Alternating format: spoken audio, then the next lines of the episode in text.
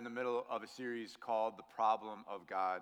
And we have two goals for this series. One is that if you are, um, if you would consider yourself in a relationship with Jesus, we want to do everything that we can to strengthen you in that relationship and to hopefully provide some answers to questions that your friends and family might be asking you, some questions that you might have, um, some, some information from outside the Bible that could help support that, and of course, um, some, some just deep scriptural reference to why we believe the things we believe.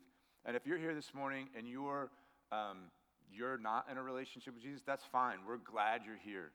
This is an opportunity, hopefully, for you to hear some information maybe you haven't heard before in a way that perhaps you haven't heard it before. And um, we're, we're on your side. I'm not looking to pick a fight with anybody. I'm not a huge fan of confrontation. Um, my goal is just to, um, to, like I said, to, to maybe provide a picture of Jesus and the things of faith that maybe you haven't seen before.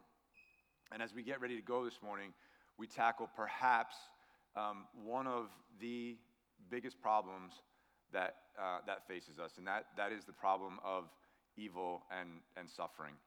And it's not, um, it's a problem on, on many levels. It's a, a problem intellectually that we have to try to get our brains around.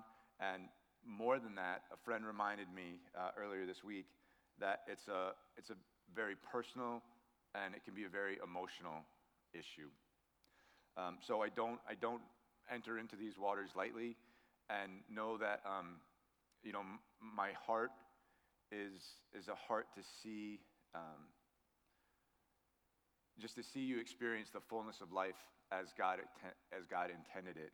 And um, it ha- life has, has suffering in it, and there is still the fullness of God to be experienced, even in that suffering. And of all the belief systems in the world, I, I truly believe I have dedicated the last 20 years of my life to the cause of Christ and to making much of him and to, to making him known. And I believe that Christianity offers the most solid solution that there is to the problem of evil and suffering. And I tried to sink it down into a thought like this The question of evil and suffering that faces mankind is answered by the evil and suffering that Jesus Christ endured for mankind.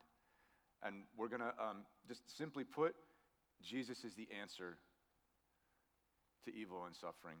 And I, I don't mean to trivialize anyone's suffering or pain. So I'm, I'm, the plan for this morning is this, is that I'm going to hopefully show to you that Jesus really, absolutely was and is who the Bible says that he was and is. We're going to take a quick dive into some ancient history. We're going to look at the Bible to see how it describes Jesus in totality. And then we're going to look at the cross of Jesus and what that has to say about about our suffering here and now. So as we, um, as we think about this, we have the books of Matthew, Mark, Luke, and John, the first four books of the New Testament, some of the best, most verifiable resources on ancient history. However, I recognize that that could be a problem. And you're like, okay, so you're going to tell me that Jesus says he's real because Jesus says he's real. I don't, I don't, I don't want to do that. Um, the week after Easter, we're going to take a look at the accuracy, the authenticity, the reliability of the Bible and why we can trust it. So I trust it 100%. The other teachers, leaders, folks who call Crossroads home. Um, but there are also myriads of sources from outside the Bible that teach us that Jesus was a real guy funny sounding names, right? Pliny, um, Tacitus, Josephus. There's a book, uh, an ancient Hebrew book called the Babylonian Talmud, and that's a, a, collection of writings that rabbis put together that span, they started writing about 70 AD and they go through 500 AD. Those guys, and a, another guy named Lucian, those guys all wrote about Jesus. They're, they're ancient historians, and when we talk about people like Nero and Caesar, those are the people we look at they wrote about Jesus. There's one really um, impactful quote that I want to share with you from Josephus, and it's really small, but we'll do our best here. So here's like the beauty of the age in which we live in. You can find Josephus on the internet. You don't have to go to seminary or you can go to Books a Million. And it, like I was, we were in there looking for a gift for somebody, and I found a volume, the complete works of Josephus, on the shelf in Books a Million. So this, like, you guys can go get this stuff and check this stuff out for yourself.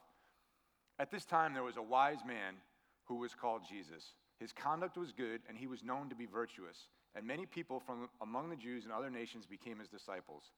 Pilate condemned him to be crucified and to die. But those who had become his disciples did not abandon his discipleship. They reported that he had appeared to them three days after he, his crucifixion and that he was alive. Accordingly, he was perhaps the Messiah, concerning whom the prophets have recounted wonders. So Josephus was, was a Jew. He was a Jewish historian, and he kind of took sides with the Romans. Um, so he really didn't have any sort of horse in the race, as it were. This is what some historians call the, like the most reliable extra biblical information we have about Jesus. So you could be, um, you could be sitting there thinking to yourself, well, that's fine, Tom. You just went and cherry picked history and found the, the things that supported your case, just like some of our journalists choose to do today. Um, but so, gentleman by the name of Gary, I always screw up his name, I'm not sure if it's Habermas or Habermas, um, he came up with this theory called the minimal facts approach. And it says this Minimal facts approach. This method considers only those data that are so strongly attested historically that they are granted by nearly every scholar who studies a subject, even the rather skeptical ones. So this guy went and he studied all of the people who studied Jesus on the continuum, those way over here on the left, those way over here on the right, and everybody in between. And he only took the evidence of Jesus' strongest skeptics. That's the only evidence that he would accept as he was looking at the historicity, like, did Jesus really live or not? And these are the things, these are the facts that Jesus' skeptics and opponents agree on. Jesus was an actual historical figure. Jesus was revered as a wise teacher. He was involved in unexplained phenomenon. Skeptical um, scholars refuse to call them miracles, but they, they say that Jesus was involved in several things on several occasions where stuff happened. um, and Jesus was executed by Roman crucifixion.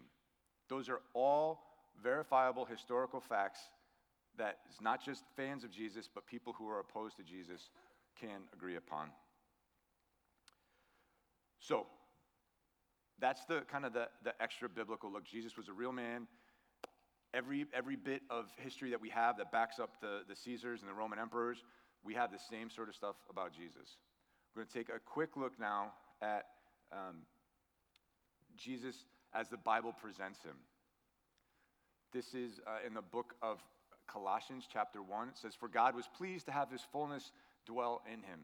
Jesus, when he walked this earth as a man, was the image of God. John mentioned this last week. Jesus is God. The attributes of God, all of his love, all of his grace, all of his mercy, all of his kindness, all of his forgiveness, that all reside, resided, resides in the, the person of Jesus. Fully God. Jesus was 100% God.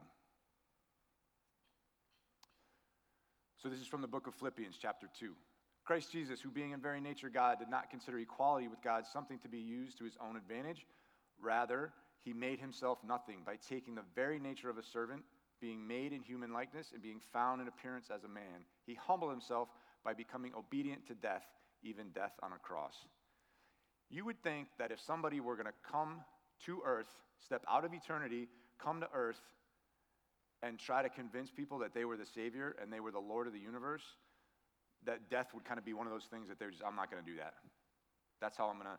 So he subjected himself to the pain and suffering of death. He subjected himself to things like sleepless nights and bad breath and friends that betrayed him and relatives that wanted to like have him locked up because he was out of his mind. Every every possible thing that we experience, he experienced. Jesus was not only 100% God, he was 100% man. So Jesus was being questioned about who, about who he was, and this was his reply. Very truly, I tell you, Jesus answered, Before Abraham was born, I am. I am is an Old Testament term for God Almighty, for God of the universe, for the triune God who existed before time and creation began. People argue that, oh, gee, that's not really what Jesus meant. He was just, you know, some, it was a poetic reference. All you have to do is look a couple verses later at the way the religious leaders of the Jewish people reacted. They knew what that meant. Jesus, in their mind, Jesus was blaspheming, and they all picked up rocks and were going to stone him.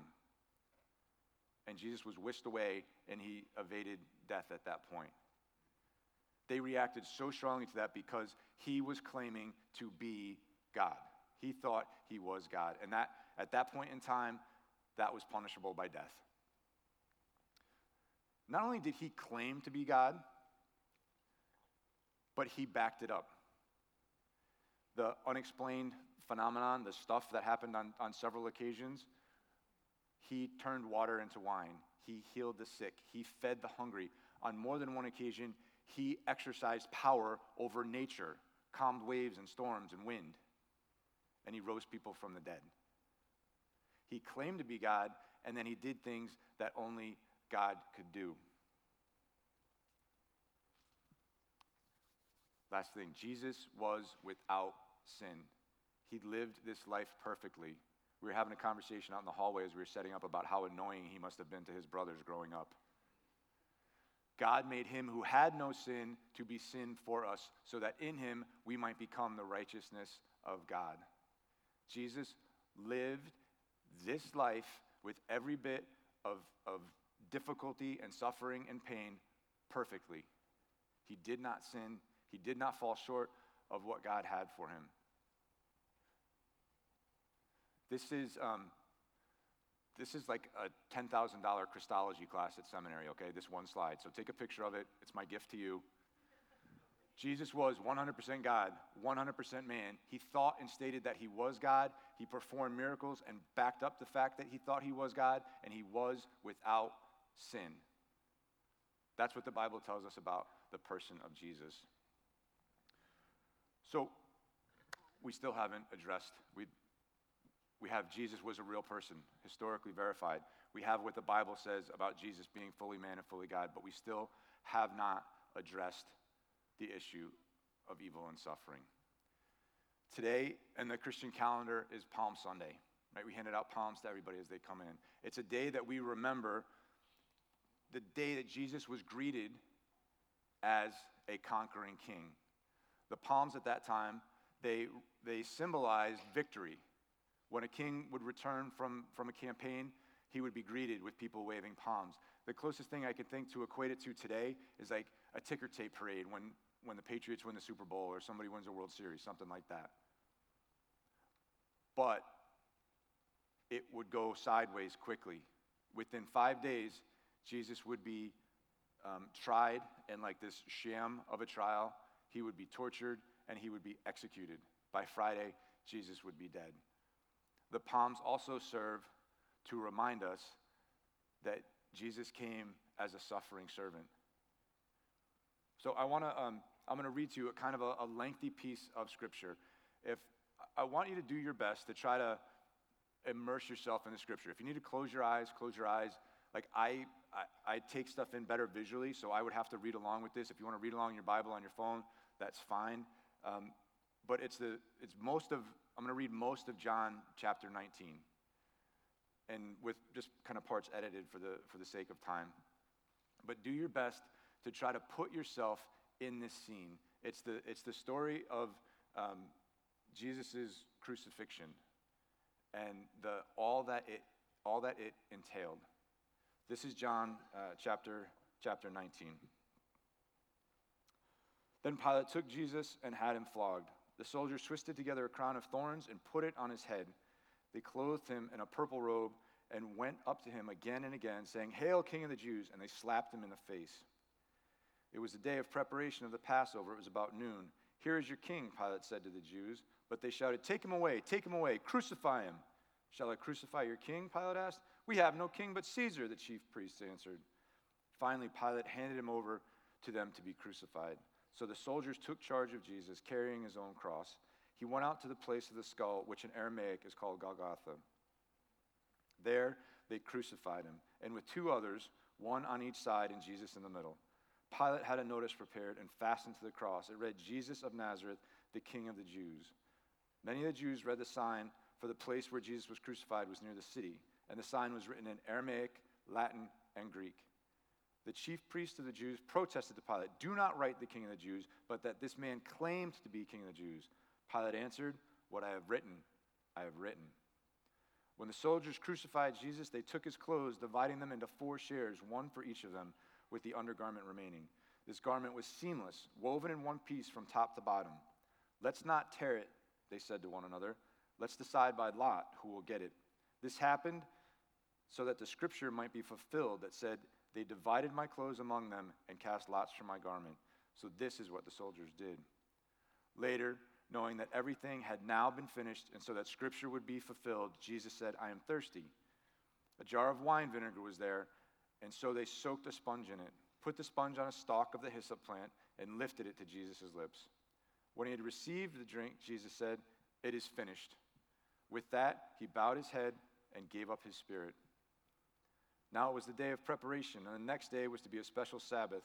Because the Jewish leaders did not want the bodies left on the crosses during the Sabbath, they asked Pilate to have the legs broken and the bodies taken down.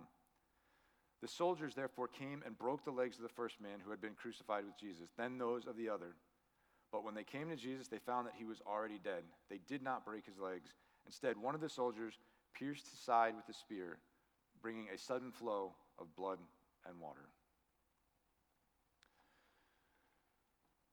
The story of Jesus' crucifixion is gruesome. It's hard, it's hard to listen to, it's hard to, it's hard to read, it's hard to imagine. I want to try to point out to you several things about, about the crucifixion that I think speak to the problem of evil and suffering. And the first one is this is that Jesus came to live as a man and live among us first and foremost for God's glory and then for our good. And when I say the glory of God, try to, it's a concept that I've wrestled with and try to get my, my brain around, but try to think of it as the light in which God is seen. When we bring glory to God, we shine a greater light on him. God's glory is perfect, right? We can't, can't be increased anymore. And there's nothing we can do to decrease it, but we can shine a greater light on it. We can make it more visible to more people. And the opposite of that is also true. We can narrow the light that's on it. We can close the field of vision and we can make it harder to see God's glory. One of the things that evil and suffering do, among other things, is that it shines, uh, does not shine a good light on God. It makes people question God. Jesus came like no other man ever did before. He was unique. Unfortunately, lots of people have been executed over the course of time. Jesus was unique in that he is the, well, maybe not the only one, but he did not deserve to die. He was an innocent man. He's the only one who was completely without sin. There's none of us who has ever lived, ever will, that can make that same statement. And because he was so uniquely qualified, the evil and the suffering that he endured was the worst evil and suffering ever to be perpetrated against a person. Jesus would do anything for the glory of God, including suffering. Jesus' ultimate suffering, because of who he was, provides God the ultimate glory and shines a greater light on him. Jesus takes the concept of evil and suffering and t- makes it, takes it from something that hides God's glory to something that reveals God's glory.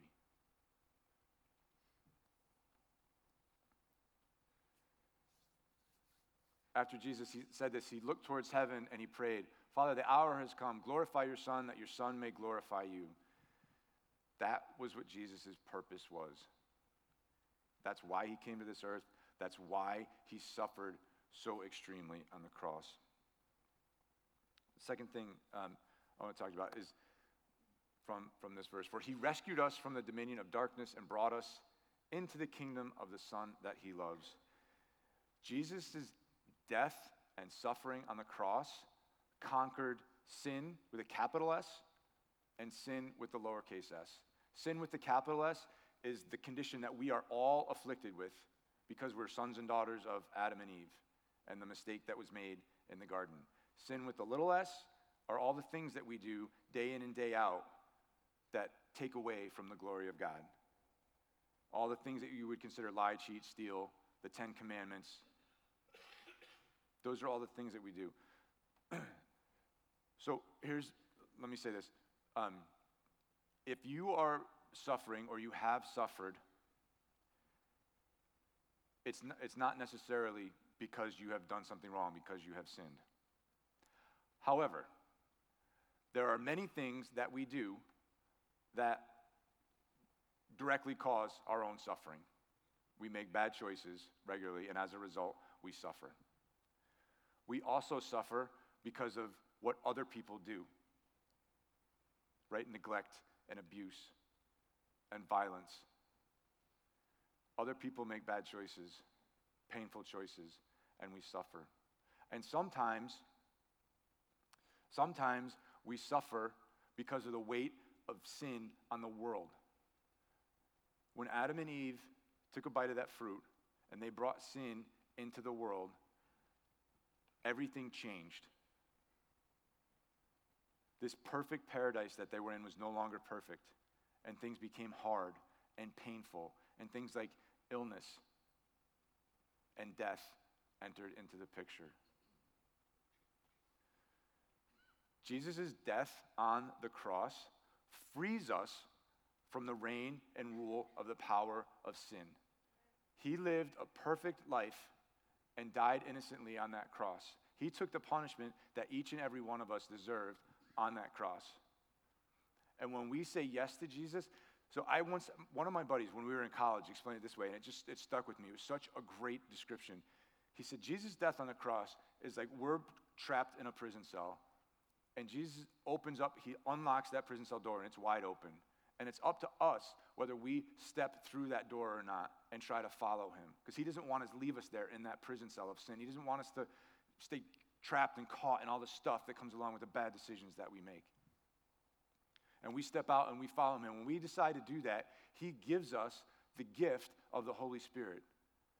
And the Holy Spirit is our single greatest ally in this personal battle against sin. The Holy Spirit is the person of God that comes and resides within us and convicts us and comforts us and directs us and guides us. The God of the universe residing within us gives us the power to fight against sin in a day in and day out. For those of us who have suffered at the hand of somebody else because somebody else has sinned, or who has suffered under the weight of sin in the world, Jesus' death on the cross promises that those wrongs will be made right. The death on the cross of Jesus Christ is like nothing else that has ever happened. There's nothing else that could have accomplished, that, that could have taken away that sting. I highlighted all of this one because this is all important. For this reason, this is from the book of Hebrews, I think it's chapter 2. For this reason, he had to be made like them, fully human in every way, in order that he might become a merciful and faithful high priest in service to God, and that he might make atonement for the sins of the people. Because he himself suffered when he was tempted, he is able to help those who are being tempted. Every single pain, every hurt, every sorrow, every broken relationship, every bit of suffering that you have experienced, Jesus walked through. Jesus knows the pain that you are in, the pain that you have been in, or the pain that you are not looking forward to in the future. I have, I often have conversations with people, and they'll be going through something really hard, and um, I, I wish I had, I, I wish I could empathize, like say, oh, I know what you're going through. But the truth of the matter is, I can't. Like, my story is not the same as your story, is the same as his story, the same as her story. Everybody's got their own stuff. And it's really, really hard. Jesus, on the other hand, can say, I got you. I walked in your shoes. I know what you're feeling. Follow me, and I will stay with you through this. Jesus can empathize like nobody else. The other thing that Jesus can do is he provides this great example. Because he experienced all the pain and the suffering that we do, the way that he was able to get through that was he kept his eyes fixed on God. Not on the pain, not on the suffering, not on the distractions, not what people were saying. He kept his eyes fixed on God. And he gives us that example. We all know, we've all experienced the hard things of life. And Jesus' death on the cross gives us an example that we can follow when the hard things come our way. This is from Romans chapter 8. What then shall we say in response to these things? If God is for us, who can be against us? I, um, I asked you to close your eyes and try to imagine yourself in the story of the, of the crucifixion and um, try to be a part, an actual part, feel what was going on there. It is really important that we understand the lengths to which Jesus went for each one of us. When the Bible says God is for us, the key to that is understanding what Jesus did. Today, we have capital punishment, and people are executed by means of, I don't know if this electric chair or lethal injection. It's calm, it's controlled, it's like they try to make it as humane and possible. Crucifixion was not humane, it was not controlled, it was chaos. They invented a new word. They invented the word excruciate because of the pain that crucifixion represented. It has the same root of, of crucifixion. Jesus was whipped with something called a cat o' nine tails. Piece of wood with a bunch of leather straps attached to it. At the end of the leather straps was metal and bone and sharp stuff.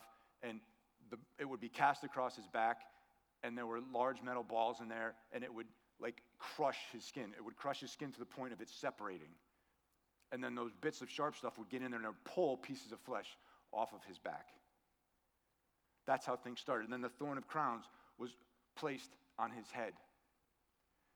And I can't I couldn't find the sources to back this up, but I've heard this from more than one preacher that it's been said that the Roman guards who were responsible for carrying this stuff out would often have to get drunk to do it because it was such a horrible thing to have to inflict on people. So these men are pounding on Jesus. They're punching him in the face. They're spitting on him. And then, even more so back in the day than it is now, like he was stripped to next to nothing. And that was a huge affront to Jewish eyes. And then he was nailed to a cross. As I was reading and, studying for this, one thing I didn't realize is says that Jesus was pierced through his hands. And that word just, it kind of means arms. And what scientists tell us and archaeologists tell us is that crucifixion happened through the wrists. And as those nails are being driven in, there's a big nerve in there that those nails go through. You ever bang your elbow on something and it hurts really bad? Yeah, it's like that, but way, way worse. It was like somebody put a pair of pliers on that nerve and just squeezed. And then he hung on the cross and he hung there, and the way doctors and um, what do they call a medical exam? Medical examiners tell us that somebody dies in crucifixion is through asphyxiation. They're, they cannot hold themselves up. They're up on the cross and they cannot hold themselves up. So, what they have to do is they have to push up on the nails that are in their feet. They have to fight exhaustion and gravity, and they get themselves in a position where they can take a breath, and then they lower themselves back down. And eventually, they no longer have the strength to stand up. And they become asphyxiated and they can't breathe anymore. That's what scientists tell us the, the cause of death is. So Jesus would push himself up and try and catch a breath. And when he finally realized the end had come, the soldiers came up to him and they jabbed a spear in his side that went through his ribs into his heart and brought forth this flow of of blood and water. Those are the lengths that Jesus went to for me and for you to pay the price for the sin that you and I committed. To take evil and suffering from a thing that hides God's glory to make it a thing that shines God's glory. Jesus went to great, great lengths for you. If God is for us, who can be against us? Last one. Therefore, we do not lose heart, though outwardly we are wasting away, yet inwardly we are being renewed day by day. For our light and momentary troubles are achieving for us an eternal glory that far outweighs them all. So we fix our eyes on what is seen, not on what is seen, but on what is unseen, since what is seen is temporary, but what is unseen is eternal. This is, that's from uh, 2 Corinthians. Jesus promises us that the suffering that you face in this life, there's a direct relationship to the joy that you're going to feel when we are with Him forever. Our sufferings are not in vain because of the death of Jesus Christ on the cross. Jesus' death on the cross gives us hope. It gives us hope for a future with no more pain.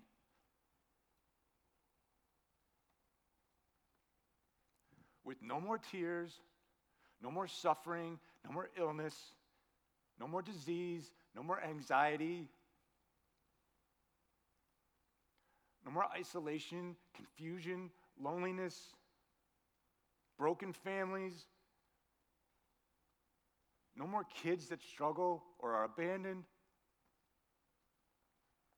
No more evil or suffering. Because what we get to celebrate next week is that the evil and suffering of Jesus on the cross doesn't end there. Jesus didn't stay on the cross, he was buried and he rose again. And because of that, we have a hope for a future with him forever in eternity. Jesus' death on the cross does a lot of things. And I would just encourage you this week to take some time, maybe read through John chapter 19 again, some of the accounts in the other Gospels of Jesus' crucifixion, and think about what the cross means and the impact that it could have on your life. We, um, we started this series. Uh, I'm wrapping up, so the band can, you guys can start making your way up. We started this series with a discussion about what a worldview is. And your worldview is the way that you see things, the lenses, like John described really well last week, the lenses through which you view life and the, where you get the answers for the most important questions in life the questions of, of origin and morality and meaning and destiny. And the single most important thing about your worldview is what it says about God. Every worldview that exists has to answer the question, the problem of evil and suffering. It's not just a Christian problem, it's a problem that we all have to face. Whether you are a believer in the New Age movement, or you're Hindu, or you're an atheist, everybody has to, to face these problems. In the New Age movement, it's thought that as long as you don't acknowledge something, if you don't speak of it, it's not real. And you don't have to worry about it. Jesus said evil and suffering is real, and he stepped into the teeth of it. In the Hindu worldview, suffering is, um, is real, but it's your fault. You're paying the price for something you did in a past life, and you will continue to pay that price until you live this life well enough to figure it out. Jesus said, You know what? We all have screwed up.